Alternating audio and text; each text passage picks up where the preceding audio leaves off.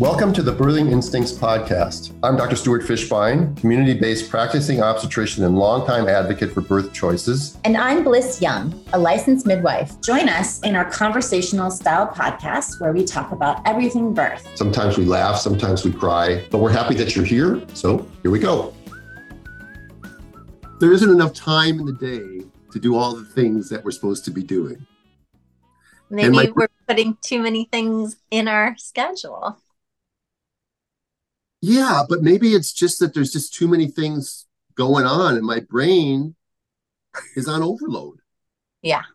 And if I turn off social media for like four hours to go for a bike ride or a hike or just watch a series on Apple TV or something like that, I come back and I got 27 emails and 16 direct messages and I don't know what to do with myself because they're all good.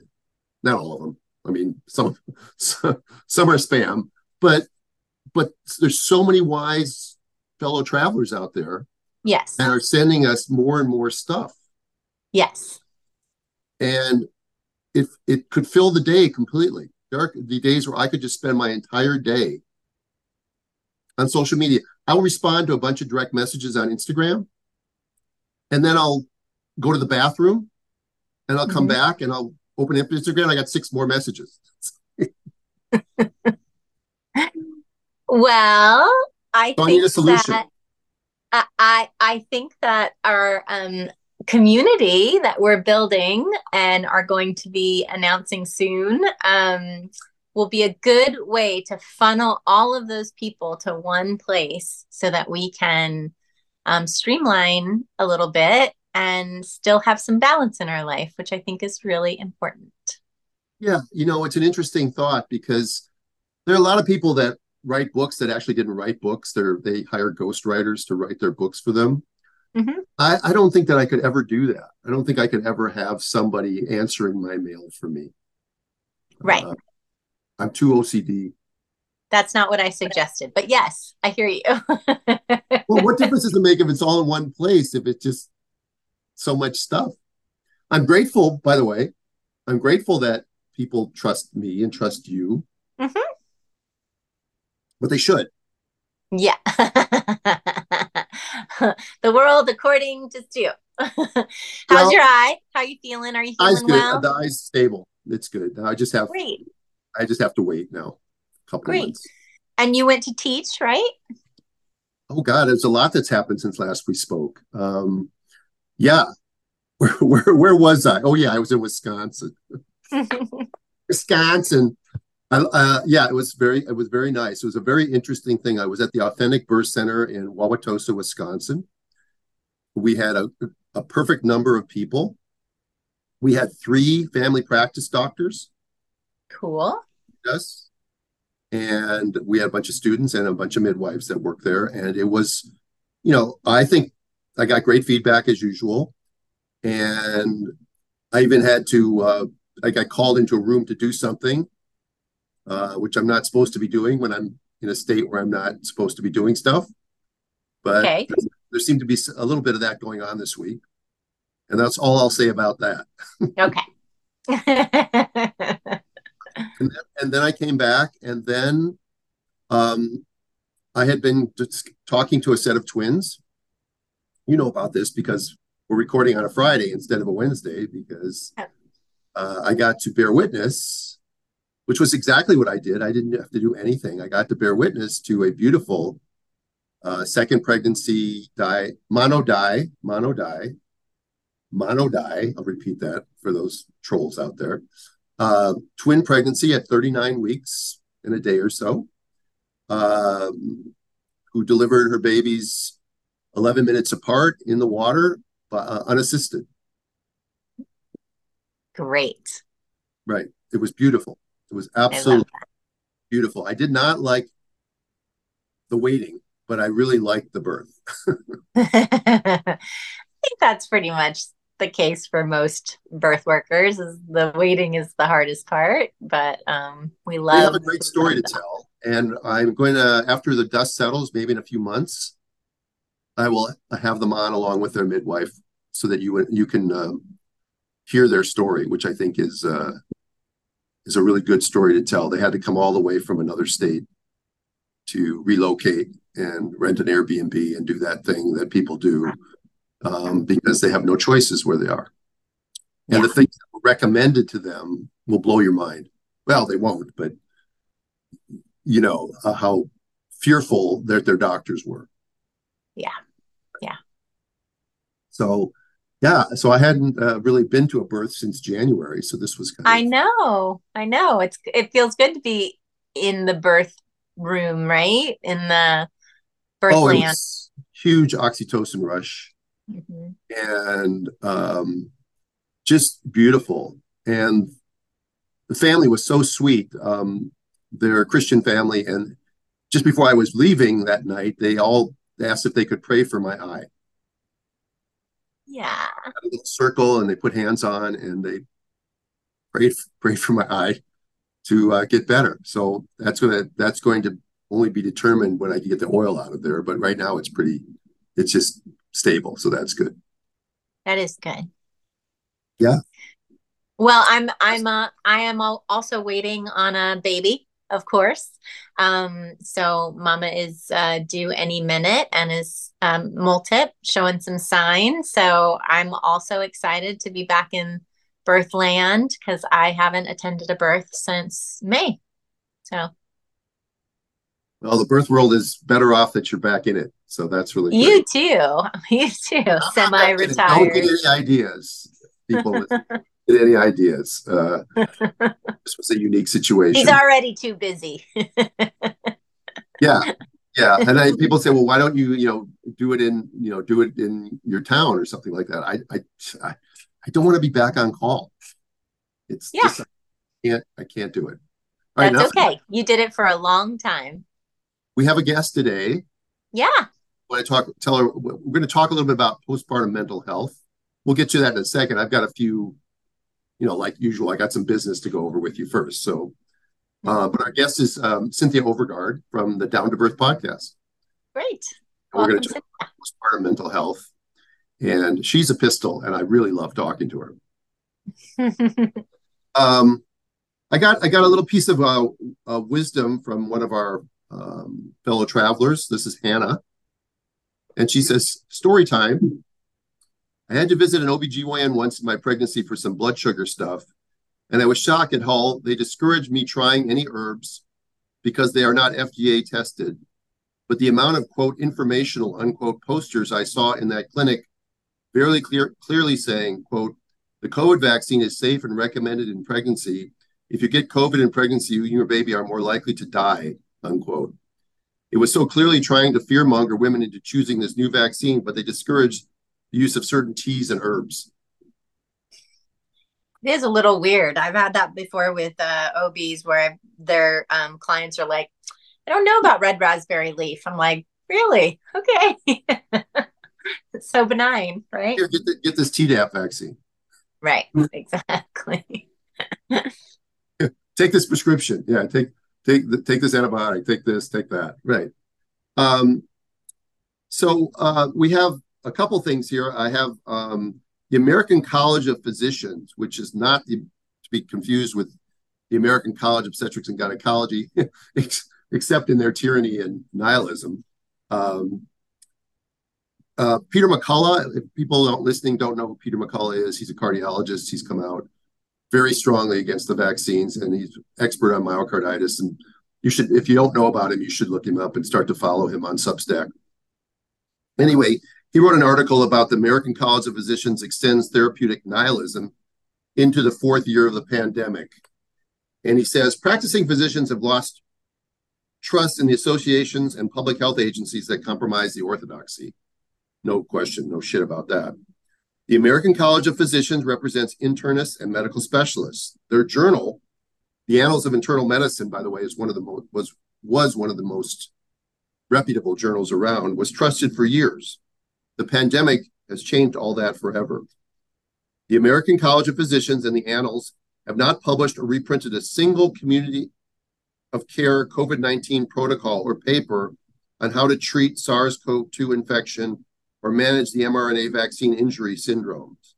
So in three years, they've never printed a paper on alternatives for prevention, treatment, and detoxification, not once. Um, this person, Summer et al., published a, a review that omitted thousands of studies and randomized trials of nasal sprays, gargles, oral genetic medications, and multi drug protocols like the FLCCC protocol. Incredulously, out of the massive literature on early treatment for COVID, they selected eight papers only and they settled on two oral therapies that could be used, both products of the government investment through Operation Warp Speed with Pfizer and Merck. Shocking. Mm-hmm. They discouraged the use of ivermectin and dozens of other drugs used today in standard of care.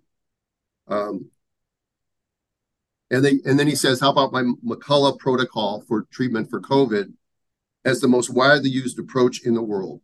Not a word. So it's just one of those things that he's concluded the American College of Physicians, among many medical organizations, is captured by biopharmaceutical complex who is hell bent on vaccine only strategy for this and future pandemics. I don't know, Liz. I know that seems like every week I'm talking a little bit about this sort of thing, and, it, and it's because all week long I get letters from people telling me stories, and the, these organizations like ACOG and like the American College of Physicians have completely sold out their ethics, uh, their soul. And it baffles me to this day still how doctors can continue to support what they're saying and gaslight not only their patients, but gaslight themselves as well. Yeah. And, you know, we've talked about this, I'm going to say for years now, because it has been years um, that my distrust in the um, obstetric profession um, goes way back before COVID. Yeah. Um, because there are many things that have been disproven or have not been proven to uh, be in the best interest of mothers and babies, and yet they're still being utilized. So yeah, and then one thing, since I brought up ACOG, one thing of, this is a perfect example of of how I could never go back into this world and how they think in a way that I don't think any of our listeners actually can understand this thinking, because it's like the definition of insanity. It's doing the same thing over and over again and never getting anywhere and and having the same result. So uh, I got a letter in the I got my emails from ACOG, and this one says ACOG is pleased to report today that Senate Bill 2415, the bipartisan Preventing Maternal Death Reauthorization Act, or what I would call the Why We Are All Doomed Act, unanimously advanced out of the Senate, Health, Education, Labor, and Pensions Committee. This bill will ensure continued support for the critically important work of state maternal mortality review committees, which are vital to our ability to address the rising rates of maternal mortality in the United States. These committees will help advance our understanding of why and how maternal deaths occur so that they can be prevented. As the United States maternal mortality rate continues to rise, Congress must ensure its continued support for the essential work of state maternal mortality review committees. Okay, do you understand why I'm like, what we need is more committees. That will solve the problem. Right. Don't have enough committees. why maternal mortality rate is so high in the medical model, yet midwives have figured it out for generations. Yep. Right. And and the World Health Organization says that midwives are the the way that we can solve the maternity crisis. But here we are. Yeah, it's interesting that the ACOG and, and usually goes along with the World Health Organization, but not on that one because it's yeah. against their own interests. But this idea that this is this is what administrative states do. This is what big companies do. This I've talked about this, but you know, when I used to be at Cedar Sinai, and how you know something that you and I would just do on an instant takes them eight months to do because everything has to go through committees. Right. And I don't know that committees generally ever solve anything. Uh, usually, it's an individual that takes charge in the committee that gets things pushed through and solved. because otherwise it's just as easy they meet once a month or whatever to table it till the next month and then nobody's held responsible for anything. And this is a this is a huge problem with the administrative state. All right. All right i got that off my head. I just i'm so overloaded with stuff because what i should do on days where we podcast is i shouldn't even read my uh, social media stuff. Okay. That's a bike ride day.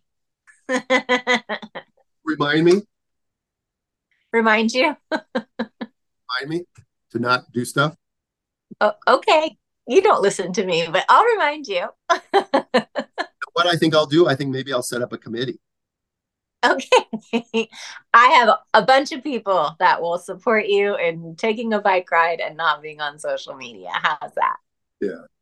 Okay so this is a big issue. So i'm going to bring cynthia on Great. postpartum mental health is something that i don't think that we've done a podcast on, at least not specifically. Specifically, mm-hmm. a lot with Kimberly Ann Johnson about you know maternal mindset and, the, and the, all the systems that are attacking um, the normalcy of birth in, the, in that world. But we never really got yeah. into that. So I'm going to bring Cynthia on. Great. And uh, I'll just introduce her while she gets settled there.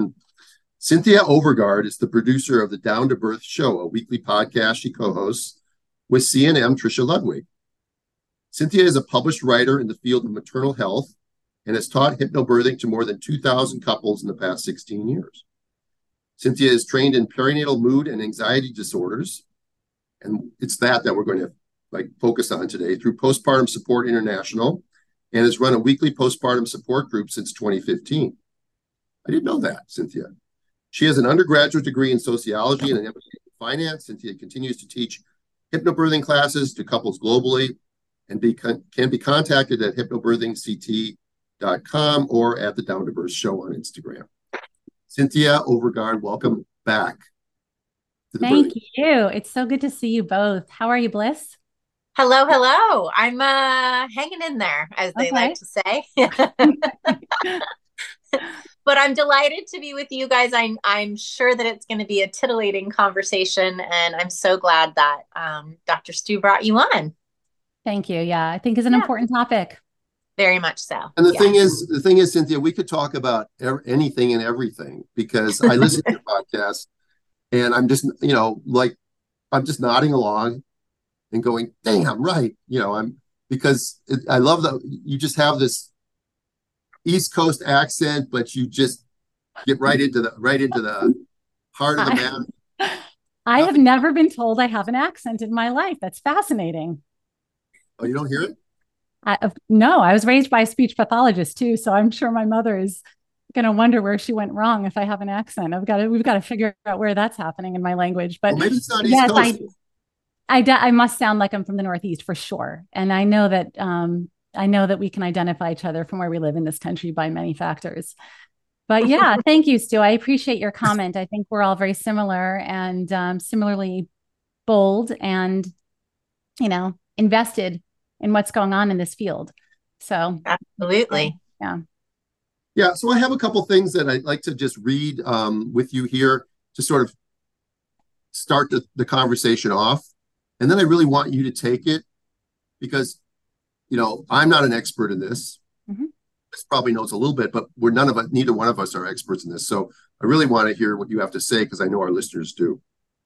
But I just want to start off with a couple things. Um, this is a, a letter from Emily, and it's about increasing complications that she's seeing. So she says, Good morning, Dr. Stu and Blyss and Cynthia. I just listened to the most recent podcast about medical guidelines and if they are really making us safer. It occurred to me within the last year, I've, I've known so many women with childbirth complications. One with preeclampsia resulting in an emergency C section at 30 weeks, one with HELLP syndrome resulting in an emergency C section, one with sepsis following a C section due to a breech baby, and one with postpartum preeclampsia. Baby also had a brain bleed at birth. These aren't just acquaintances, but close friends and family. It seems that everyone I know has some sort of traumatic birth. Meanwhile, I had two very boring, in a good way, home births.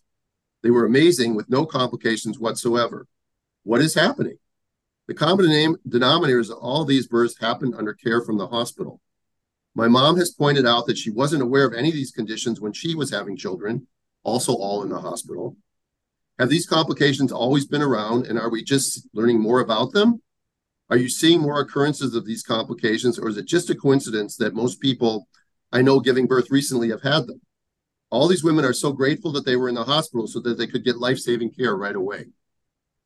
Now they will never consider delivering anywhere else, which is devastating to me as I know how amazing and empowering birth can and should be. Just curious to hear your thoughts. So, Blyss, do you want to? Have you heard these sorts of things? um, have I heard of complications happening? More so. Um, I would say that there are some really interesting theories um, since COVID both both COVID infection and COVID vaccine in terms of um, more complications that we're seeing with clots and um, and hemorrhage and and preeclampsia and things like that. So HELLP syndrome falls into that category as well. But I will say that still, knock on wood, in my practice as a midwife who focuses on nutrition and the mental well-being and overall lifestyle and listening to the families i still have not had to transfer for someone out of care for these things. So i have to believe that a lot of what's happening in the hospital is that we're not focusing on preventative care. I don't know if it's because um, the visits are so short or you know they're so understaffed at this point. I, i'm not sure. I'm not saying that these things don't ever happen in midwifery care but i know for a fact that they happen much less frequently. Do you have thought? My thoughts? Yeah. I think there's a there there's i have an advantage of, of teaching clients but not actually being at births. So when you are at births like trisha has been and both of you have been you're in a much more intimate position but you're also with women who are receiving very high quality care. I'm in a position of educating so many women uh, 150 or so per year and hearing their personal feedback on their experiences. And i'll tell you one thing i've absolutely noticed in the years there are trends and the yes, the public has a short memory. We hear that all the time, but there are trends, and I'm in a good position to identify trends. And I'll tell you, two years ago, uh, I I remember the first time I said to Trisha, I said, uh, "Well, there's a new trend happening. Mm, women aren't so afraid, or they're not hearing about having big babies anymore. Now everyone's hearing they've got IUGR." And lo and behold, you know, once I started to spot that trend, and I think others did, we just are we're flooded with women being told they have IUGR when it's really low for gestational age and certainly a lack of understanding about the faults of ultrasounds in the first place. In the past week, I'm not exaggerating. In the past week, Trisha and I have heard from three women who were told they are geriatric, and the o- oldest of the three is 32. So I have always rejected the term geriatric. I think it's troublesome. for many I'm reasons. rejecting it now, actually. Yeah, I, I reject it wholly because even if there are, and even though there is a, a slightly increased chance of um, adverse outcomes, we know that inducing those women doesn't reduce the likelihood of those outcomes and it isn't bettering things. But then we started hearing of 35 year olds being called geriatric. Well, here we are, mark my words we're all going to start hearing about women under 35 being called geriatric. So, back to your question, I've noticed over the years that they have made it easier for women to fail gestational diabetes tests, to fail preeclampsia tests. And I think that there's this cultural change happening. That's um, women are women are believing it too. So who's to say whether we're presuming based on Emily's letter, like, but who's to say whether these things have really increased? True. or whether they're really appropriately diagnosing them. I had a client once who uh, told me she was high risk. And when I asked why, she said, Oh, well, when we did the Down syndrome screening, my baby came out like a one in 20 chance of Downs. And I said, Okay. Um, so we don't know if your baby has Downs. She said, Well, no, then I did the conclusive test and my baby doesn't, but I'm high risk because, my, get this quote, my baby almost had Down syndrome. And I said, No, your baby has never had Down syndrome. Right. So it, it's so hard to say who's high risk, where are they just failing more women or are they are women believing um, the rhetoric they're being told by certain doctors? We don't know. Very true. Yeah. great point. Yeah very uh, and I, I see trends too and it's really i mean part of me obviously rails against the system. Uh, it rails the system is not salvageable and the system has failed the, the women in our country and, and actually most western countries um, we see like we talked about before, we see induction rates of a third of women. We see sections, C sections of a third of women. We see more chronic diseases and chronic illnesses in children. We see increasing what we what we'll talk about shortly is what seems to be increasing uh, de- depression. We see how the medical model treats pregnant women. We saw it with COVID when when you know we locked out their their support system, that whole thing. Um, are we seeing more preeclampsia?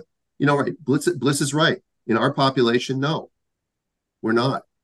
But that's probably because of the model by which we care. We're also cherry picking clients who are probably, you know, tend to tr- trend healthier. Um, they tend to take more interest in their own health, the home birth uh, in the home birth world. So, um, and they probably are less likely to be vaccinated. Oh, Blyss, you got to say something. I can see it. Yeah, I, I just uh, that might be true. I mean, the, the there might be a population that really is not going to care for themselves no matter what you do. But i would i would say that the majority of women who i talk to whether they come into my care or not are feeling like they don't know they don't have any options. Tests are done to them. They don't know why they're done. They're not given any information on how to take care of themselves better or how to prevent this they don't have any idea and some of these things are so simple, like eat protein. and you know, I mean, they're just they're they're simple, logical things that can keep us healthy. And they aren't being given the opportunity to care for themselves because of the model that they're being cared for within. You know, somebody mentioned to me, um, and I wish I could give them credit for it, but they were talking about the the medical model, and they were saying that when a woman is dissatisfied with her care in a group practice or big HMO, and she leaves the practice, generally speaking, no one notices that she doesn't come back. Whereas in a solo practice, if a client leaves you, first of all, sometimes we're heartbroken a little bit, but what did you know? What did we do? What did we do wrong? Uh, you know, why are they leaving? We know that we might even uh, call them or text them or message them and say, "Is there anything we can do to help get you situated someplace else or whatever?" But we'll, what will know their name. And in the medical model, they not only do they not know their name, they don't even know they're gone. And that's a that's a, that's a a very um, intelligent point to bring up was uh, uh, that that I've never really thought of it that way but that's that's true. Okay, so two more things that have to that tie into the depression thing, and then we, I want to go from there. So this is from a midwife in Montana, and she says, without studies to prove that our traditional cesarean causes some kind of quantifiable harm, then there's no impetus to improve from a systemic or personal perspective. What if we start to see that some of the harm we might be causing is psychological? Would that drive any change? And I, I wrote down no, but that's just me. Um, mothers separated from babies, mothers experiencing anxiety, fear, loss of control as they are strapped to operating tables and have their babies cut from their bodies, mothers and families suffering postnatal depression and post traumatic stress disorder due to the lack of involvement in medical decisions made for them rather than with them. That is the harm. Cynthia, do you have thoughts on that? Well, when we start by recognizing that birth changes us forevermore, then we have to ask ourselves how does such a birth change that woman forevermore? We also know for a fact that a traumatic birth, whether it's a traumatic vaginal birth or a traumatic surgical birth, we also know that is a an actual legitimate known risk factor for postpartum depression uh, for probably all of the reasons you just mentioned. Okay, so so that gets us to sort of are you are you do you think that you're seeing more trauma, more more postpartum depression? Um, and do you think it, and if well, first I'll, I'll, let you answer that question because then I have a follow up question. I, I, think it would be presumptuous for me to assume that because I, I have worked with hundreds of women through my support group, and I am doing that two hours every week, every week of the year. And I have a lot of personal experience with it. However, there are millions and millions of women in every known culture on earth. Um, it's particularly high rates in the US. Every known age of women who give birth, um, it's prevalent. So it's it's much too grand for me as one individual who works with those women to know if it's really increasing.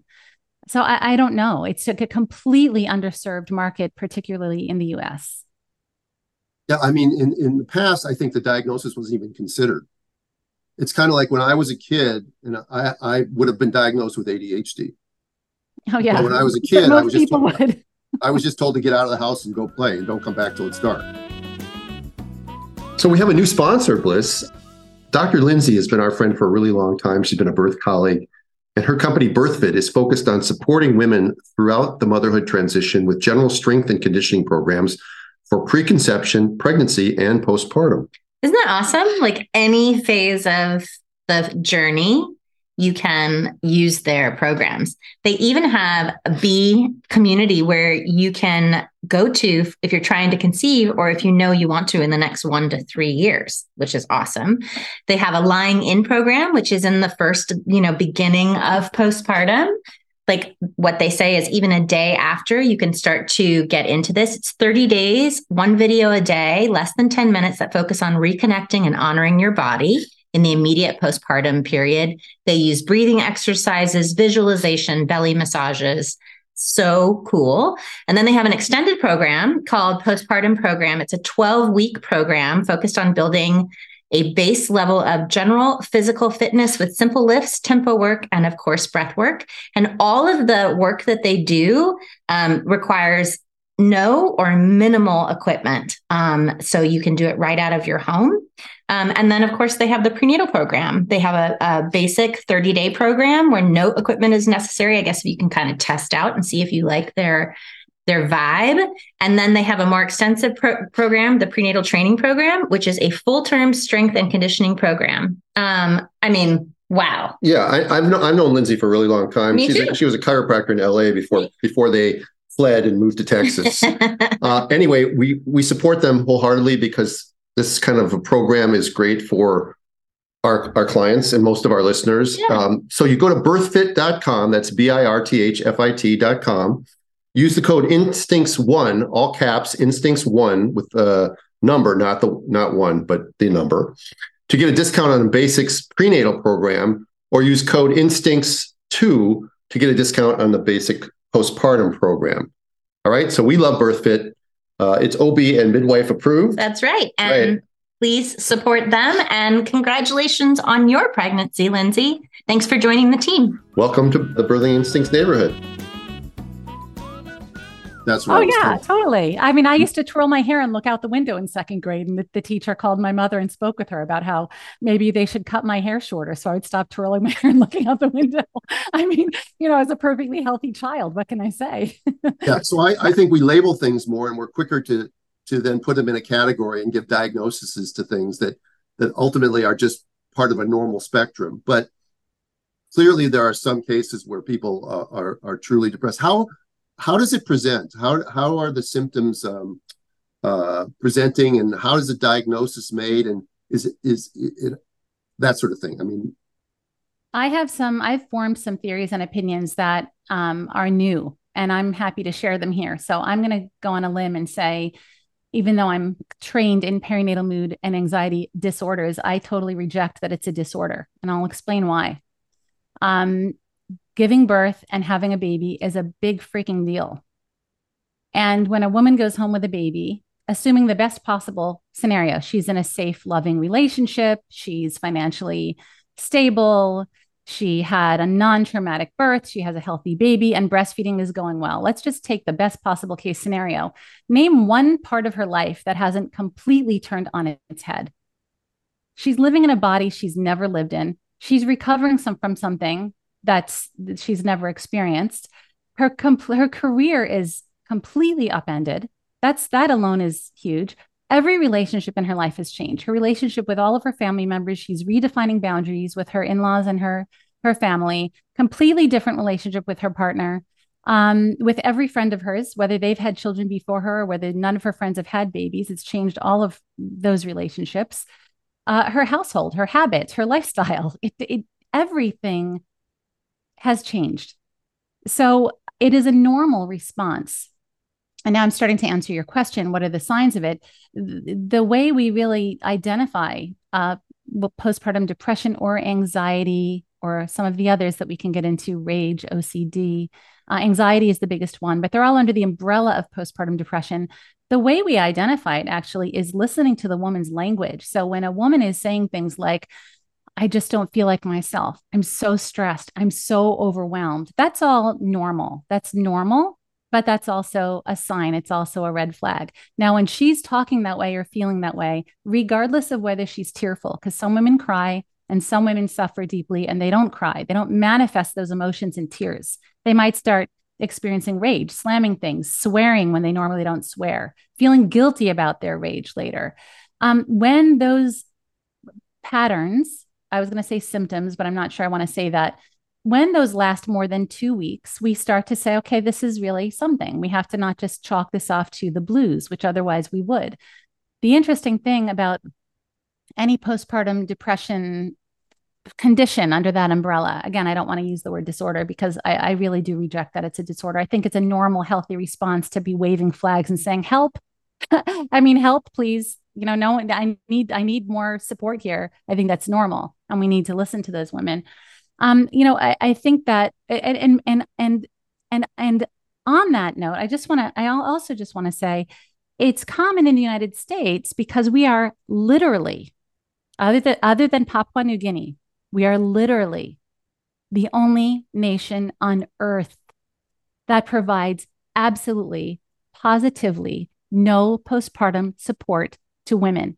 We are not only saying to her, you are not valued, we're saying your baby isn't valued. The luckiest among us are the ones, I'll say, like me, I had a corporate job with MasterCard and I had this fancy, um, oh, you know, I, w- I received benefits from the Family Medical Leave Act.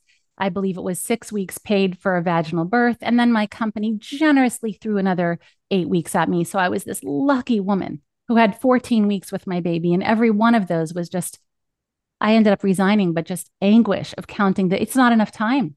But there are women, they don't get anything. They literally start going broke from the minute they're home with a baby. And this is our society saying, we don't, not only do we not value you, we don't care if you drop off your infant at your neighbor's house who will basically watch your baby all day long. And we don't, you know, just do something with your baby or starve. And that's how millions of women in this country are suffering as well. So our rates in this country are are quite high. The one thing I wanted to say that I think I was saying earlier, and I don't want to forget, is that I want to banish the myth that this is a function of hormones. We have to stop saying this is a matter of hormones. And here's why. Here's the proof and here's the evidence. This isn't my theory. This is part of my professional training from the Global Authority, Postpartum Support International, because it doesn't only affect women, it can affect fathers. 10% of dads get postpartum depression. So think about that. It can affect parents who adopt, and it can affect women anytime in the first 12 months, long after her hormones have leveled off. When it happens later in that first year, because that's not as common as when it happens two, three, four months, when it happens at eight, nine months, it's almost invariably because of a life change, a trigger that happened. Some change in her job, a divorce happening in her family. I had a client um, whose dogs ha- whose dog had to have a leg amputated. I mean, it doesn't sound like the biggest thing. It's a huge thing. You're like you're you're home with a baby, and suddenly you have to bring your dog in to get a leg removed. Those are the kinds of things where we have to look out for the woman. We have to be be really careful about what's going on for her because that's a life change for her. The list is endless. Is this is would this be a lot different than just is it is is the pregnancy just another confounding factor because what you're describing could be a, just a person who's going through changes in their life like getting locked down or getting fired or their pet dies or their they their partner leaves them or whatever. So you don't even have to have a, you don't even have to throw the pregnancy and a baby in there. Is it sort of the I, same I, thing? I think this is exactly the kind of common sense thinking we need. It's just that when we are pregnant and have a baby, anxiety is through the roof. We're intensely bonded to this new baby that we never experienced before, and everything has changed. So, yes, I do think so. But normally, when we have some other struggle in life, everything else is still stable. But when we give birth, everything has changed. Well, and then you have to you have to consider if we if we're taking hormones out of the picture, you have to ha- also have to consider the fact that she is not sleeping very well. Um, she's probably not being intimate with her partner nearly as much as they used to. The relationship has definitely changed in some ways, if not in many, many ways. Um, divorce is at its highest when within the first year after a baby is born. Um, she, like you were saying, she doesn't feel great in, in her body. She, she may have pain and discomfort and healing. She's breastfeeding, so her body is not herself anymore, her own. It is herself, but it's not her own. She's sharing it. Um, so there's those things too that we have to consider, just like when anybody goes through a major um, physical change. So maybe they had surgery or are going, you know, recovering from an illness or something like that. Those are times when someone could, uh, you know, lean towards depression, especially without a support team with without support around them. And that is what you were pointing to cynthia that we're so severely lacking in our medical system or how most people are delivering. You have a baby at the hospital and if you have a vaginal delivery you're home within one to two days and you don't see anybody for six weeks. And um, that you know not only are we not getting support during that time but we're also not getting the clinical um, kind of uh, watching over them during that time. And that's when we have most maternal deaths as well is when when we're home and we don't have a support team. And you know, I think we need to look at the other countries and how they're doing it that are way superior. And once again, midwifery care, not to say that we don't have women that become depressed or have anxiety because we do, but more often than not, they they have somebody who's coming to visit their home multiple times within that first 6 week period. We're checking in to see what their family structures are. We're making sure that they have meals prepared. We we give them referrals for mental health, lactation, body um, body work. Uh, you know, these things are happening prenatally. I have these conversations with people while they're still pregnant to make sure that they're set up and that they're being realistic. I had a conversation just today with a dad who's a lovely person, but he's a little kind of in la la land about, you know, everything's going to be great. And I said, I just want to remind you that she's going because he's taking a new job and he's probably going to be working from home and he's like a week will be okay right and i'm like okay let's let's talk about this i get that you may not have a choice you may not you know with a new job you might have to be working from home after a week but she's going to be in bed and not doing anything for a minimum of 3 weeks and she's like, I really want six weeks. And I'm like, and she really is needing six weeks before she's doing anything around the house. So you really have to understand she's going to need help if it's not you. So these conversations are not happening in the traditional model. And so people have no idea. They come home with a baby, they're struggling, they don't have lactation support, they don't have family members who are showing up. And you know, this is something that can feel incredibly overwhelming to people. And I, I had a woman, a woman in my care last year who had trauma from her home, from her hospital birth. She was depressed for a year. She never got help. She never asked for it. This is a cultural thing. She just suffered for an entire year. And this was a big part of the conversations that we had in her subsequent birth to make sure that she had all the support that she needed. Can I can I just add to that? Um, as a physician trained in medical school and residency, um, we were we were guilty of sending people home on day two and seeing them in six weeks. And one, we had no training whatsoever from the day they left the hospital. We we we had, we had no expertise, yet we were we were still their doctor, but we didn't have any contact with them. We didn't have expertise, and if they were to contact us with an issue, we had no training in what to do. So, you know, I, I think the trigger would be oh, we would give them the name of a therapist. And that's I, the I, extent of what doctors know how to do because they have no training and the system doesn't accommodate the idea that there's this six week period of time where who's the expert? Who's who's the you know who's the doctor? There isn't there isn't one because i have as much training as as the guy that works at the 7-eleven that's right and that you just you just underscored i think really one of the key points when you think about the fact that the the group of people we all call the quote experts the obstetricians they get no training in postpartum uh, depression or anxiety. They get no training in pelvic floor health. They get no training in breastfeeding. They get no training in nutrition. nutrition. The, the, the, right? I mean, so women turn to that one person. So every client I've ever had who shared that she, she that she confided in her doctor, I think I might have postpartum depression.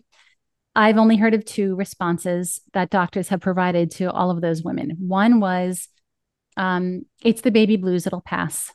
Okay. It's so normal. yeah, it's normal. Yep. And then and then the other one is here, take this prescription, which is a whole other conversation. Um, uh, uh yeah, that and uh, episode um, it'll be 235 i believe um, the down to birth show we're having dr mcfillin on uh, to talk about the problems with the medications i'm not even going to get into that because that's not my expertise but that's highly problematic route and those medita- medications can actually increase depression significantly. Um, but you also mentioned something earlier, Blyss, that uh, it can start in pregnancy, which is interesting when we're all talking about the whole thing about coming home with a baby. For 15 to 20% of women, the symptoms begin in pregnancy. Mm-hmm. And there are risk factors we can talk about if you want. Yes. Um, I, I, think our, our listeners want to know yeah. the things that, you know, how to watch for it, how to prevent it, yeah, yeah, whatever you can tell us. I, I, I always have mixed emotions talking about risk factors because I think they're intellectually interesting and I think they can give us some good food for thought. But I don't want women to start tracking risk factors and convincing themselves because I'm going to tell you by the end of this discussion exactly what to do to get through this or to avoid or prevent this because there's research on that. And I think it's going to end up being a pretty helpful, empowering uh, message. Certainly my intention. Uh, but let's just talk about risk factors because I do think it's important and interesting. I like to cluster the risk factors. So a few that I like to cluster together because I just want to see how does this strike both of you. We know that um, older moms, and I'm going to continue. I'm going to cluster a few women who've done IVF, and another category women who have tried conceiving for a long time. Each of those is a risk factor, and I'm clustering them. Why do you think I'm clustering them? What do you think they have in common? Women who try to get pregnant for a long time, women who've done IVF, older moms. They're the same people, same demographic. It can be the same demographic. Yeah. yeah. Mm-hmm. It's, it's, this is what, this is what's going on for that group of women. They have had the time for their expectations to go through the roof. Mm-hmm. You can imagine a woman on IVF for months or years. You can imagine her passing a woman in the store with a baby. And that woman who's on IVF, you can imagine her looking at that woman thinking, your life is perfect. I don't get like, I would do anything. You have everything I want. All I want is that healthy baby in my arms. Then they get what they wanted. And they never imagined, yes, the exhaustion alone. I mean, we all we all recognize it as being a like official Geneva Convention torture tactic. it's legitimate. It's it's that alone, right? But they these women have had time to be mis- misled into believing that it would fulfill them. Not that it doesn't fulfill you but it comes with we love our babies so much and we are so bonded that that comes with anguish. This isn't love like when you fall in love with your partner and life is just wonderful and you're on a high. The love you have for your baby is is is torturous. It's anguish. It's anxiety. It's like you're praying in the back of your mind all the time. That's not a happy I, i've one, one thing i said to my own parents shortly after my my son was born i said they they haven't come up with the right word in English for this emotion. Mm-hmm. I don't have love. This isn't, this isn't love. That this is beyond, this is something totally new. Mm-hmm. Love is inadequate to describe how we feel toward our children. Element's a tasty electrolyte drink. They've been sponsoring us for a while with everything you need and nothing you don't. That means a lot of salt and, and with no sugar, as you like to say, none of the BS, just like us. It's formulated to help anyone with their electrolyte needs. It's perfectly suited to folks following a keto, low carb, paleo diet, but not for our pregnant patients who shouldn't be on any of those. okay.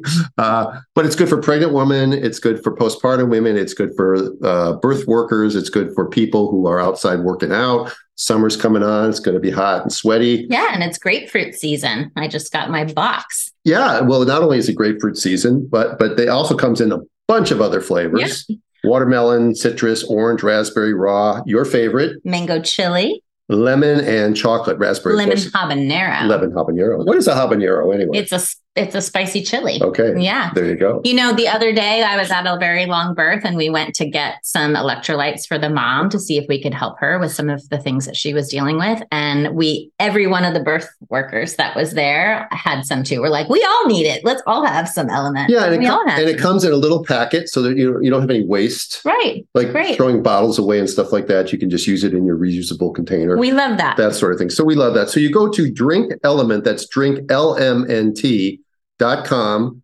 backslash birthing instincts and you get a free sample pack with any order. Great. Thanks, Element. Thank you.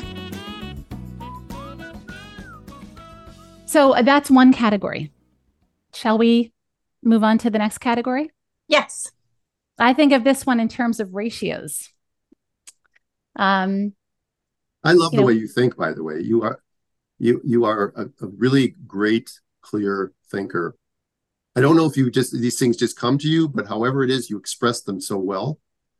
I remember our previous conversation when we talked about red flags, and you guys you had you had this down, and it's I just love listening to you. So you just talk and listen. I will just listen. Thank you, Stu. I appreciate that. Yeah, I mean, I, I've worked with women for so long, and it just you know we all we all live our work, and you just have a lot of hours to empathize and to make sense of things and to organize information. And like the whole red flags thing was one of the first things that came to me in my first few years of this work. And when I got into this postpartum um, area, the, the, the same thoughts, just you can't help but to start to organize the information. So the next one I said is, yeah, I think of it in terms of ratios. So like I said, the best case scenario is you've got like this two to one ratio. You have yourself and your partner, and you have one child. If that ratio is altered, those are risks. So a mother with multiples, a mother with a partner and multiples. That's a risk factor. By multiples, or, you mean twins? Yep, twins or triplets. Yep, oh, sure. Oh, okay, okay. And um, single moms, that's a risk factor. But there's a, there is another um, category that I find the most interesting. Uh, there, there, there are many, many more. I won't list all of them, but um, one uh, before I get to the the one I find the most interesting, another one is women who have. This is really this was a really big part of my training actually. Um, women who are repeatedly told they're going to be wonderful mothers. Women who believe they're going to be wonderful mothers. Because even wonderful mothers sit there feeling like they have no idea what they're doing. They feel like frauds. They feel like they're doing it wrong. And they believe that everyone set like they have this expectation i was supposed to be wonderful at this. I'm not enjoying this. I'm doing a terrible job that I'm doing it wrong. This is what they falsely believe. So the wonderful mother, again, expectation set them up to feel worse about themselves later. They did find that to be a, a theme for women. And finally, the last one that I find the most interesting is women who are at both or each, I should say, individually, women who are at the low end of the socioeconomic scale, not surprising. Okay and women who are at the high end of the socioeconomic scale and perfectionists and high achieving women they are facing higher risks for postpartum anxiety or depression. Yep i've witnessed that firsthand for sure. So why do you think that is? What what how does it make sense to you? Well i think what exactly what you said the perfectionism piece you know being able to juggle it all and then having something thrown into it that they're very out of control type A personalities want to be in control, want to be able to do everything perfectly. And when uh, when babies come in, they're in charge. You know, where it's all about surrender and being open to having a beginner's mind and knowing that we're growing together and not that you're gonna this baby's gonna come out and you're automatically gonna know everything to do you guys are growing together but i think what the common theme i'm hearing from you is expectations. And you know i think it, it would be really interesting also to weave in about social media because i think that that you know it's not just mothers stu if you're talking about that there's an increase in cynthia you said i'm not sure but we're we know that there's an increase in depression and anxiety across the board. For sure so and a lot of that has to do with social media and um, you know the images that we see and that we compare ourselves to this and that we're spending so much time and bombarded with conflicting information and you know how much we're supposed to do all of the products that we're supposed to have and the perfection that we're supposed to strive towards and it's unrealistic in in every facet of our lives. But i could see with mothers again going back to all of these other factors that you and i brought in you know um, that that could just kind of kick you over the edge. And none of us are perfect and we all struggle in postpartum and we don't have enough people around us to say you're doing a good job and I know this is really hard and it's okay to cry. Let me hold your baby. How about you take a shower and I'll bring you a warm meal? You know, just like you would with somebody who is grieving, right? Like you don't have to say very much. You just have to show up and be there for them. And a lot of these women are are navigating this on their own. And it's really hard to be able to bounce up against what's real and what's not real when you're sitting there by yourself.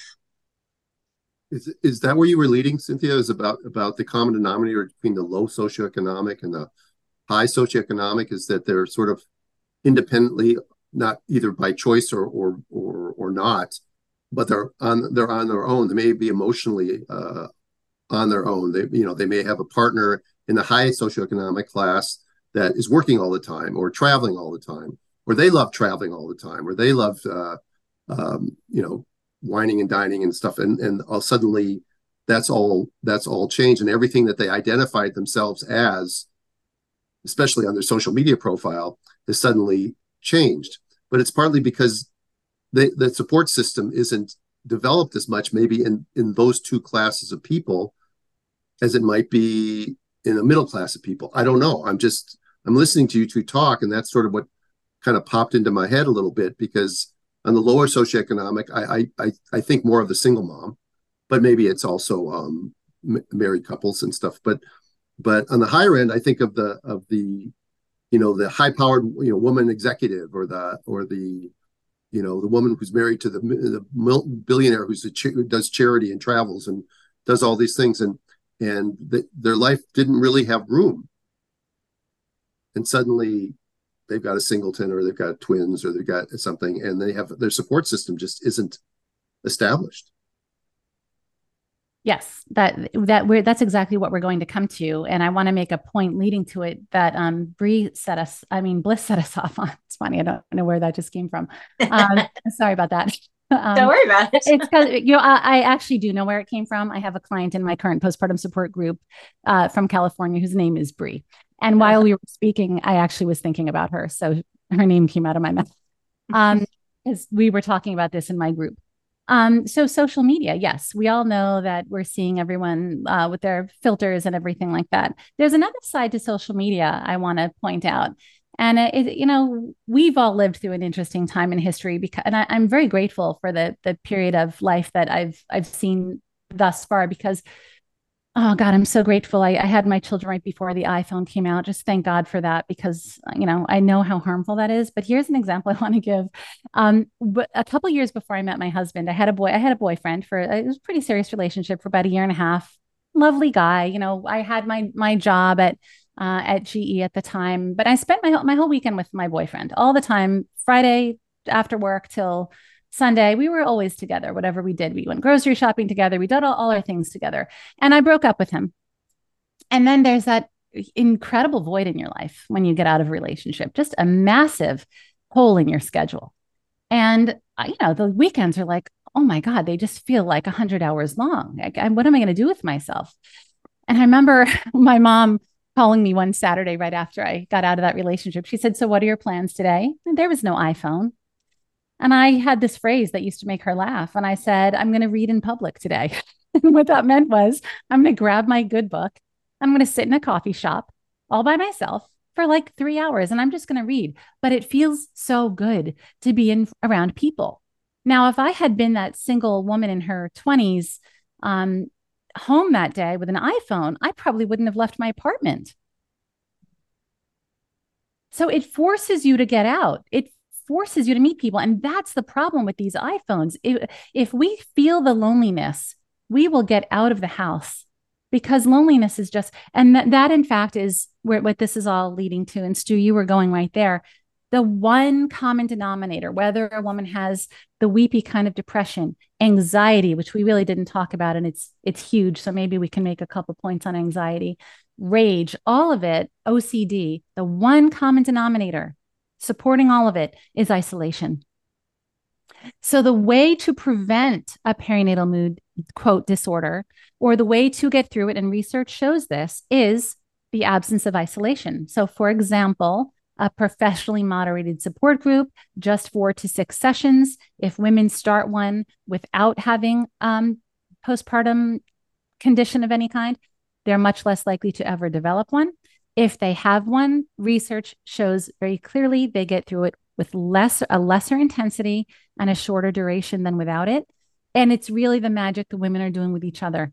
You can have a La Leche group. You can have a group of friends. You can have some women have no family, some have lots of family. Some women have family that lessens their stress, some women have family that contributes to their stress. But isolation is really what we have to all focus on. And that's the first thing the partners have to focus on. How do we remove isolation?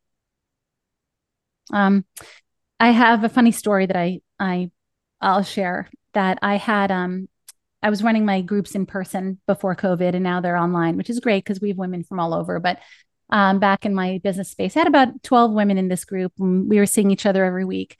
And one woman uh, shared one day with the rest of us that her husband said to her, Wow, I, I can see how happy this group has made you and how, how it's changed you. But I, I'm getting a little, I'm honestly feeling a little jealous because I feel like women always have a place to go. And I don't feel that I don't feel like I have a place to go. So when mm-hmm. she shared that, I said, "Well, I have an idea because we were all local. Everyone was around Fairfield County, Connecticut." I said, "Let's let's create an event for the guys." Um, so I said, "All of you go check with your husbands. See who's interested in meeting Saturday morning at ten at this coffee shop."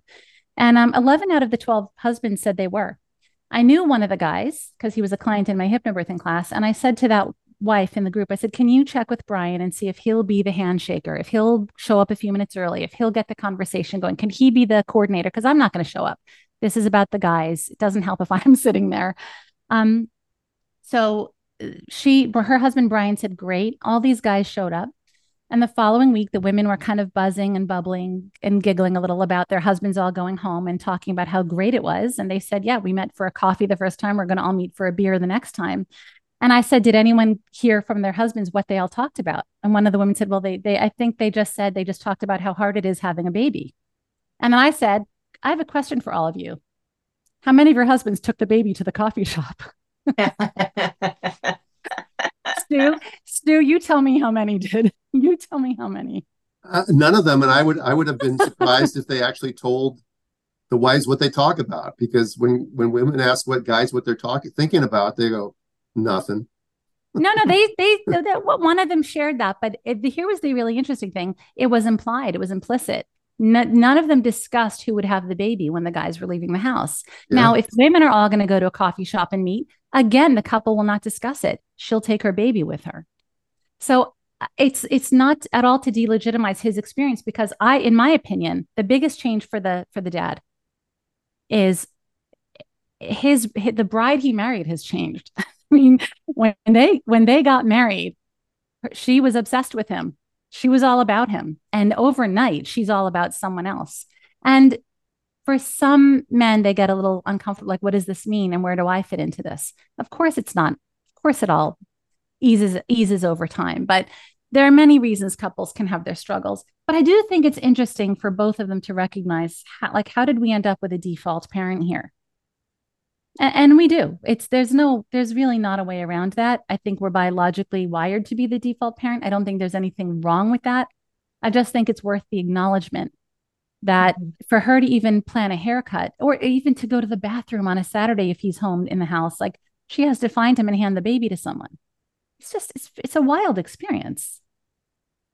Can I can I focus? I'm going to focus something on something you said about the dads. Um, when I was doing when I was coming out of residency and practicing the obstetrical model, um, you know, I, am very personable on, on just naturally. I was brought up that way, but I could see that that my office was not geared toward the dads, and it, you know, it, early in my career, it wasn't like it is now, where you know, a lot of times couples come together to the prenatal visit. It was really rare to see a dad at a prenatal visit, and they weren't encouraged to be at a prenatal visit. And they sort of felt like a fish out of water when they were at a prenatal visit because no one really knew how to bring them in or include them. That's something that I've gotten, I think, very good at. I remember when I would bring, when somebody would call to make a consult when I was doing my 10 years of or 12 years of home birthing, and they had hour long consults and, and i would say be sure you know you can bring you know anybody you want is welcome oh i can bring my husband i can bring my kids i said absolutely bring them that the model that that Blyss and her colleagues taught me was to be inclusive because i know that dads feel like a fish out of water. They don't know what to do to um, help their woman through this this period of time. They're not they're that that skill is not something they they learned in high school um, uh, phys ed class or something like that. They didn't or health class and they don't and they really don't know what to do. So i i, I was feel yeah marginalized even. You said 10 percent depression. I would i'm surprised it's that low. Maybe mm-hmm. that's only only ones that speak up about it because i think that you're right. Um, um, the men go through all kinds of changes and they really don't know who to talk to about it because it's hard for them to talk to the woman who's going through all, you know immense changes. And and I, I, again it's not their role. Our role is to protect and to earn money and to worry about safety that sort of thing but it's not to be that emotional i mean most men are not that are just that they don't verbalize like that well think yeah. about this where i live everyone commutes into new york city for their job on the train so imagine two women hitting it off on the train and how easy it is for them to exchange information now imagine two men hitting it off. Which of those guys is going to say, "Hey, hey, can I have your number? you want to have lunch?" That's not going to happen. No, it's not going to so, happen. So it's not it's not just a function of not talking about their emotions either. It's like you you tell me what man is going to have the confidence to to get another guy's information and suggest they get together without fear of being perceived as gay or hitting on the the other guy, right? I mean, there, there's so much of that pressure that keeps them isolated there's almost no community or for support for women there's even less for their partners that's very true. And one of the things that um, i make sure to do during um, the prenatal care is to help the dad understand what to look for in terms of postpartum depression anxiety especially things like psychosis that are really going to need some clinical support. And he's the one who's closest to her. And i develop a relationship with with both of them as you were mentioning stu that's so important in in the care to to help them know that i'm both of their midwives. Just because she's going through something physical i acknowledge very early on that he's going through a lot too. He has his own feelings his own fears his own concerns and that at any point if he needs support he can also reach out to me. Very few dads do but i think that them knowing that they are the trusted person within the house to be able to know if something is really off with her and to be able to communicate so that we can get additional support for the family is also a really important thing to weave into the care. And obstetricians have no skill in this. And in relating to men isn't a necessarily an easy thing. And now with 90% of obstetricians being women, it's even it's even I think I don't I don't see women obstetricians you know, being, you know, having that connection that somehow I have with the fathers. I, I mean, I, I just I just feel like you know I can connect with them right away. Uh, maybe I'm a, a, sort of a unique soul when it comes to that. I might I might take their number and and try to set up a you know a, a coffee or a, a bro date, a racquetball game or something. that's, you know, that's go, amazing. Or, or, go to a hockey game. Take I've mm. taken some of my dads to Kings games back in the day. Um, back in the day. But I but I think now with most most obstetricians being female and having six minute prenatal visits, it, there just is no way that that's any of that those signs are going to be picked up, Cynthia. Well, your your heart has to be in it. I tell all the dads in my hypnobirthing classes too. I want each of you to put my my number in your phones, and each of you to reach out to me postpartum. And I I make that comment about how there's even less support for dads, and I say I'm I'm here for you to whatever extent I can be supportive. I'll hop on the phone with you. We'll talk. I'll we'll do a Zoom call. We'll hang out. Whatever. Like you you have to feel you have your mental list of who to reach out to. And if the first person disappoints you in any way, go to your next person. If I disappoint you, may you have that next person. But we have to teach the people we love to go down the list. And if the one person doesn't give you what you need, you have to know to go to the next person. Would you mind if we make a few comments about um, psychosis since you just did? Would that be okay? Yeah. And Important. then I'd love to hear your um, kind of solutions on what's next. Yes. Um, okay. Uh, so, just briefly on anxiety, it's four times more common than the weepy sort of depression. Um, an extraordinary number of women develop a fear of stairs. They literally will not go downstairs. They will eat, they will sit holding their babies going downstairs. They'll still have intrusive thoughts of tumbling, throwing the baby. So there's a whole conversation we could have around postpartum anxiety.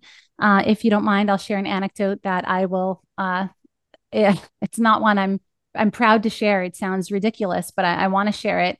Um, I, yeah, I, go, I go ahead, go ahead and share it, and also we'll give you know in the show notes and stuff we'll be contact people that want to get more information can maybe reach out to you too. Right? Sure. We're going to talk a little bit about our sponsor, Needed. We love them. They have an amazing company. And you know what, you guys? Your prenatal nutrition isn't cutting it. So they redesigned the prenatal vitamin for you to be optimally nourished. They came out with a new product. I mean, I just feel like every time I turn around, they've got a new amazing product. And this one is an immune support. It's easy to take, delicious elderberry powder to support optimal immune health for the whole family. You know, I was hiking the other day and I saw an elderberry bush. You recognized it? Of course not. no. Really impressed. No, but the midwife I was with recognized it right away. Um, 70% of the immune system resides in the gut. So comprehensive support is needed. Most immune support products aren't designed for all ages and stages. Their immune support is safe and effective for the whole family, kids, pregnant, and nursing moms included. So that is perfect for our followers. Yeah. So go to their website at uh, thisisneeded.com and look through their products. I mean, not only do they have the prenatal vitamin, uh, which we recommend, but they have sleep and relaxation support, stress support, hydration support, collagen, a pre and probiotic, which I think is a good thing um, yeah. for a lot of us to be taking, yeah. especially if you have immune issues or if you uh, had recently taken antibiotics or something like that. They have a whole thing for men, so you can men can look at that at their website as well. So again, we love their we love their sponsor. And what makes them different is optimal nutrient forms, dosages that help you thrive, easy to take at all stages of pregnancy. They were formulated with practitioners and they're recommended by over 3,000 women health experts just like us. And I was going to say that. I stole your. You stole it. No. Okay. So go to thisisneeded.com, just spell it out and use the code birthing instincts to get 20% off your first order. Thisisneeded.com. I think you get 20% off every order, but just, mm-hmm. just uh, use the code word birthing instincts at thisisneeded.com. Thanks, Needed. Thank you. But I, I want to I want to give one example of postpartum anxiety. I know I suffered from it, though nobody knew it. I mean, I I never had a history of anxiety. I was guess a kind of a worrier. I've always kind of worried about the people I love. Even when I was a child, I worried about my brothers. I worried about my parents. But now I was home with my son, and I I had a, I mean years later when i learned about this stuff i was like textbook for postpartum anxiety and while i didn't develop a fear of stairs i had many other qualities. So I'm going to give you one example that's pretty incredible. At the time when we had our son, we were still living in an apartment building, a high rise apartment building, 16th floor of a brick building with uh, a little balcony. And I remember my son was a few months old, and it was finally at the period where I could put him to bed, close the door, and go watch a movie with my husband in the living room, which was not even, I don't know, 20 feet away. And I remember closing the bedroom door and feeling a panic.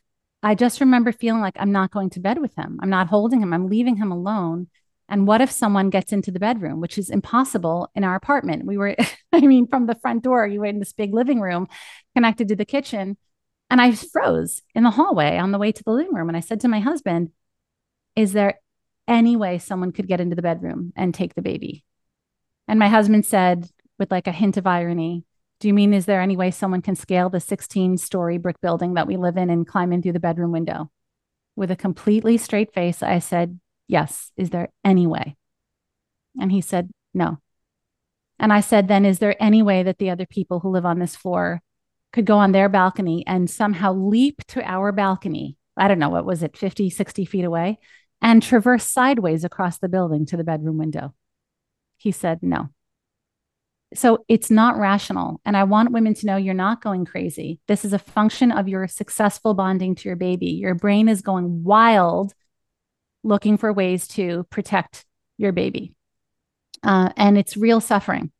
Um, so I have many other examples I could give from women in my postpartum support group, but I, I just want to say a word about psychosis since I know you want to start wrapping up, and I think it's important. Women sometimes think that postpartum depression means they're having thoughts of harming themselves or their babies. So therefore, we say, oh, you're fine, you're good, nothing to worry about here. Psychosis only affects about one to two women per thousand. I have worked with women with psychosis, and it is it is a terrifying condition in which they can hallucinate. Um, for example, one of the women I worked with had developed, and this is not uncommon. This is also textbook, a terror of scissors, knives, nail clippers, and she saw herself over and over taking them and attacking her baby with them she lived in it. It was a living hell. She actually did an episode with us on Down to Birth, but it was a living hell for her. And she felt deep shame and couldn't talk about it. She finally, after months, sat down with her home birth midwife and her husband about five months later, crying. She was always crying. They knew she was always crying.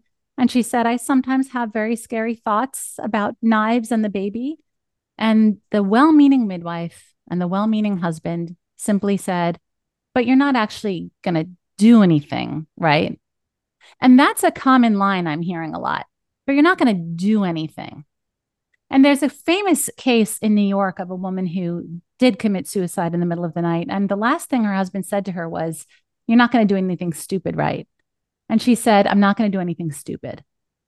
And I believe in that moment she probably meant it. But the takeaway from this is not only how rare it is, but when we do have that, a woman who's who's in that situation, she needs she and the baby need 24/7 support as does the woman who's checked out.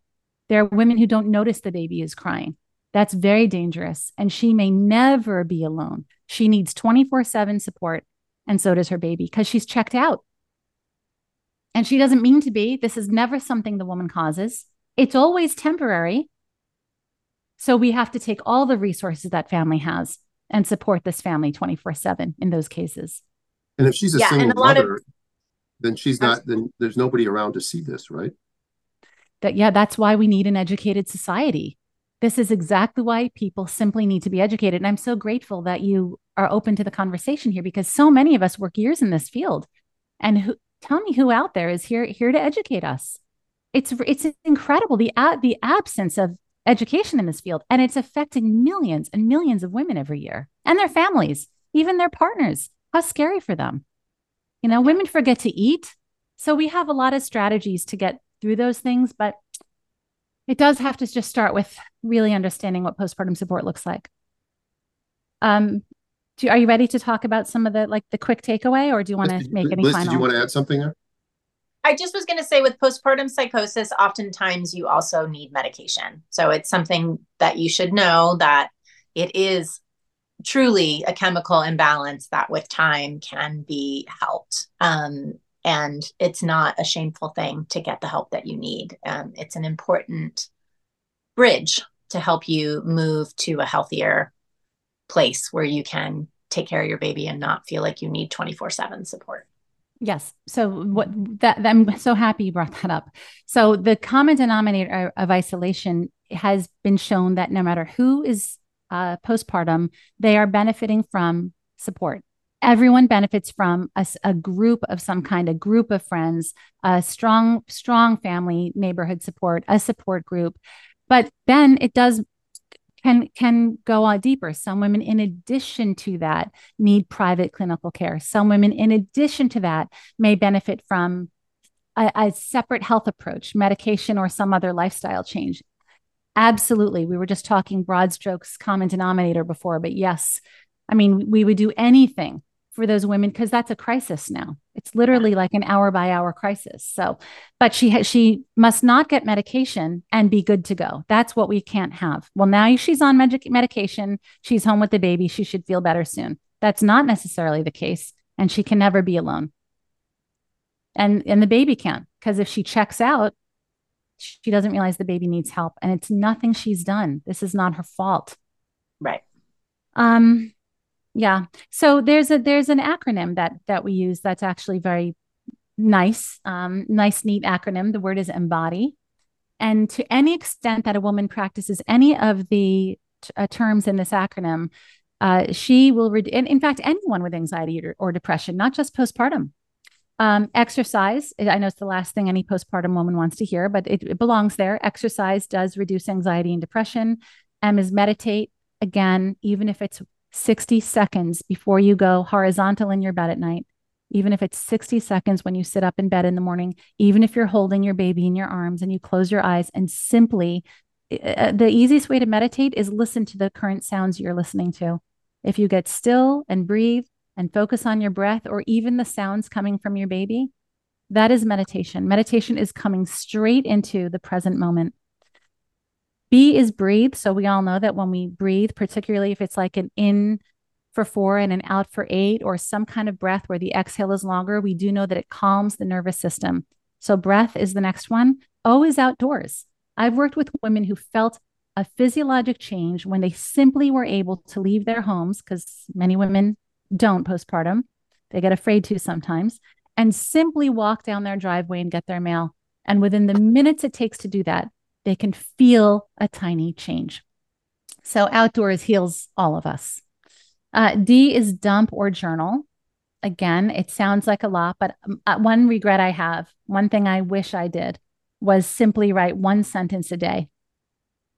Just one sentence a day. I, I don't care if it said the most exciting thing Alex and I did today was, or Vanessa and I did today was go to Trader Joe's and they handed him a balloon on the way out. Like that would be so precious to me rather than all of it becoming a blur. But that little nod to how my my day was, that little acknowledgement, um, even if it's not positive, it's okay. You can adore your baby and not love the lifestyle of being home in a very monotonous lifestyle where you're not getting sleep. It has nothing to do with the love for your baby. So that's D. And the final one is Y, which is yoga. Again, if you do three minutes of one of these a day, this is beneficial to you but not in the first 10 days. No, nothing. No, none of that. We want support. We want food. We want massage. We want touch. We need to know if she wants to be touched more or less. We yeah. need to know if she wants, I mean, like weeks, month out when people visit, she may want to hand over the baby and cook people dinner, or she may want everyone to leave her the heck alone and let her go into a room and hold her baby. We have to constantly say to her, What is it you need? We can never presume. We can't right. walk in and take the baby from her. Right. And some women are looking to hand the baby because they need their arms free. We have to constantly check in. What is it you need? She might say, I need someone to clean this house. Yeah. And she may not know what she needs. Right. And then you can just do whatever you feel like you can do. Um, so I want to add two things to your beautiful list. One is um, gratitude because I think when we are in some of our darkest moments, um, I have been there myself. Something that has helped tremendously is to find a way to be grateful, even if it's the little tiniest things like a bird chirping outside or feeling the sunshine on your toes or being able to listen to a beautiful piece of music. If you can find one thing that's beautiful in that day, it can change your mood. And the other thing is being flexible with breastfeeding when it comes to getting enough sleep. Because if you find that mentally you're really struggling, know that the most primary thing for you to do to get yourself back on track is to get more sleep. So if you need to, you know, uh, pump and give a bottle to somebody or supplement formula because you are going down a drain, your baby and your family need you to be well. And so prioritizing sleep over that is going to really help you. And I've had people that that was a really hard thing for them to be able to admit, but once they got more sleep, I mean, that's always the first place I go. Like, I'm going to come in, I'm going to make sure somebody has your baby. You're going to, we're going to lay down and we're going to get some rest. And a lot of times when you wake up, things can be different. Obviously, if you're clinically depressed, it's different, but sleep is the absolute first thing to go to.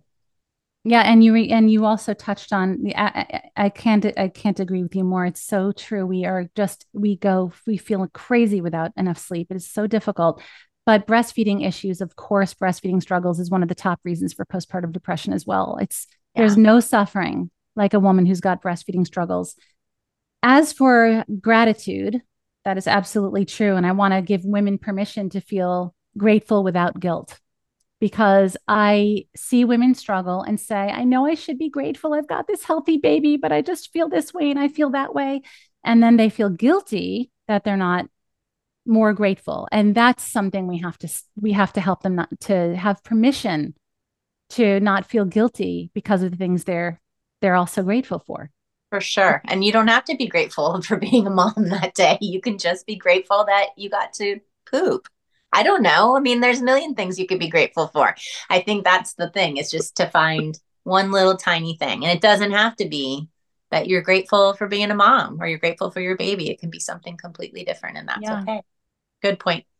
I love you. Guys. Thank you so much, Cynthia. This has been a delightful, as I knew it would be, a delightful conversation. I mean, you know, Thank you. It's always a pleasure. I'm going to finish with one thing that I like to say to all women and anyone who's listening uh, in their postpartum days. You are the most important person in your baby's life. And I go so far as to say you're the most important person in that household. I want there to be more importance on that because when women embrace that, that they're the most important person, if we can go that far with that statement, then she just might realize that they need to direct more resources towards supporting her, whatever that looks like. This isn't a normal conversation about money and whether we can dine out or get paid the cable bill. This is your life. You're everything to this baby. You're everything to this family.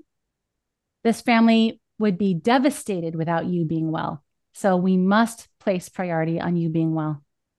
Yeah. And placing placing priority is really important because a lot of people don't place priority on their health care or or their pregnancy care. We've talked about this ad nauseum about, you know, I have an insurance card, I have uh, you know, Anthem HMO, I'm going to go here, I'm going to go there. Oh, they don't pay for a lactation consultant. Oh, they don't pay for a postpartum doula. Oh, they don't pay for this. So I'm not going to do that. We've got to get away from that sort of thinking.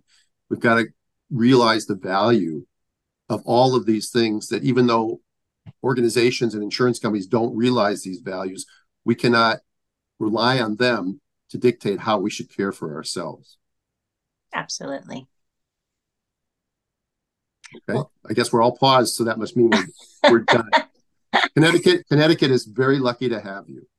Oh, thank yeah. you, thank you. Yeah. Well, we're we're all lucky to have um, the, the, the platform of podcasting. You know, it's I'm sure it's enriched all of our all of our lives immensely, far more than I ever imagined. Is that's for sure. And very so grateful to have you both in our circle. It's it's a Ditto. pleasure to you. Ditto. Yeah. Thanks for coming on again. Um, we love you and your podcast, and thank you for bringing this conversation to light. You're very welcome. Thank you so much yeah. for having me, guys. Give her love to Trish. I will. Okay. Bye bye. Hey. Hey, I'm late. I know. I'll let you go. Okay. I just wanted to get that last thing in because because a lot of these things you talked about, support groups and lactation uh, help and all that stuff, those things are not going to be part of the medical model where they say, "I'll see you in six weeks." Right. So you've got to plan for that. You've got to save for that. Somebody has to keep an eye on you. You cannot isolate yourself. I think that that was the key um, point from this whole thing was that the common denominator is isolation. Yeah. And, we we that if we're going to stop this process, we, we can we can look at all the different causes of it and all the different uh, we can blame epidurals and we can blame uh, you know our system or whatever else, but ultimately you know, we're human beings. We need to be surrounded by people that we love. We do. And I love you. And I love you too. And I hope you have a, a great rest of the afternoon. And to everybody else listening, good morning, good afternoon, good evening, and good middle of the night. Bye bye. Thanks for listening to the Birthing Instincts podcast. We know that we all lead busy lives, so we are extremely grateful that you give us an hour of your time each week. If you enjoyed this episode, please share and don't forget to subscribe to our podcast for the latest updates and reviews. To help others join us, you can find Dr. Stu at Birthing Instincts and Blyss at Birthing Bliss Midwifery on Instagram.